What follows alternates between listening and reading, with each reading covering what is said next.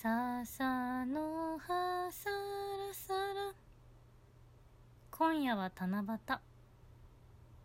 なんとか七夕の夜のうちに配信ができたことを神様に感謝したいと思います。七夕の神様ってどなた？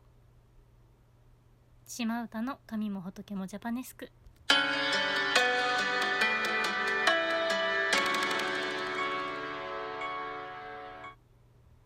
7月7日は七夕で笹に願い事を書いて吊るしてそうめんを食べる日。なんていう知識経験しか私にはございませんがもともと七夕ってどんな行事だったかと言いますと日本のみそぎの行事なんですね。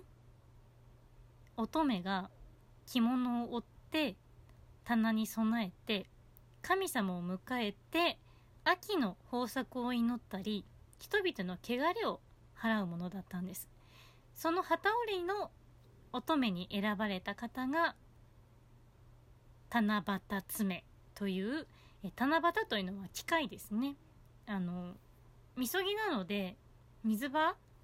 川とかそういう清い水辺にある小屋があるんですけどその小屋にこもって神様のために着物を織るんですよ。その着物の名前が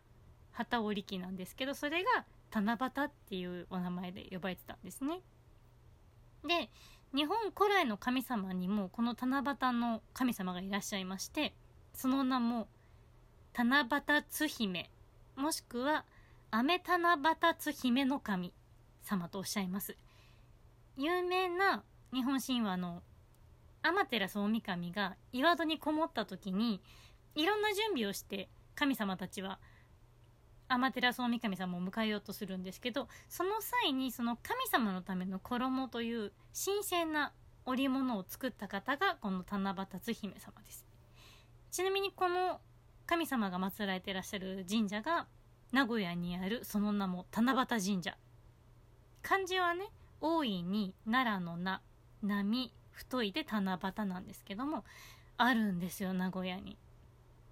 でこういった日本のもともとの神話にも出てくる七夕津姫様。そのものですね。みそぎ行事として秋を迎える行事として行われてたんですけれども豊作を祈ったりとか豊作に感謝したりする際にはやはり先祖に対してもご報告というか感謝も込めて霊を祀ってたらしいんですね。それが仏教が入ってきたことによって先祖の霊を祀る行事というのが仏教の行事としてどんどん浸透していきます。そうすると七夕という行事がちょっと浮いてくるんですよね。というのも仏教だと七夕という行事というよりはお盆の一環なんですよ。ここから始まる7月7日がお盆の始まり準備の日ということでその日にあの少量棚という精霊の棚で書くんですけどそこにですね安置する旗これが七夕っていうらしいんですけどそれを準備してたというのが仏教のまああの全ての仏教ではないと思うんですけどもそういう行事があるところがありまして今でもなので7月の中起点にお盆にそろそろ入っていく形になるんですよね。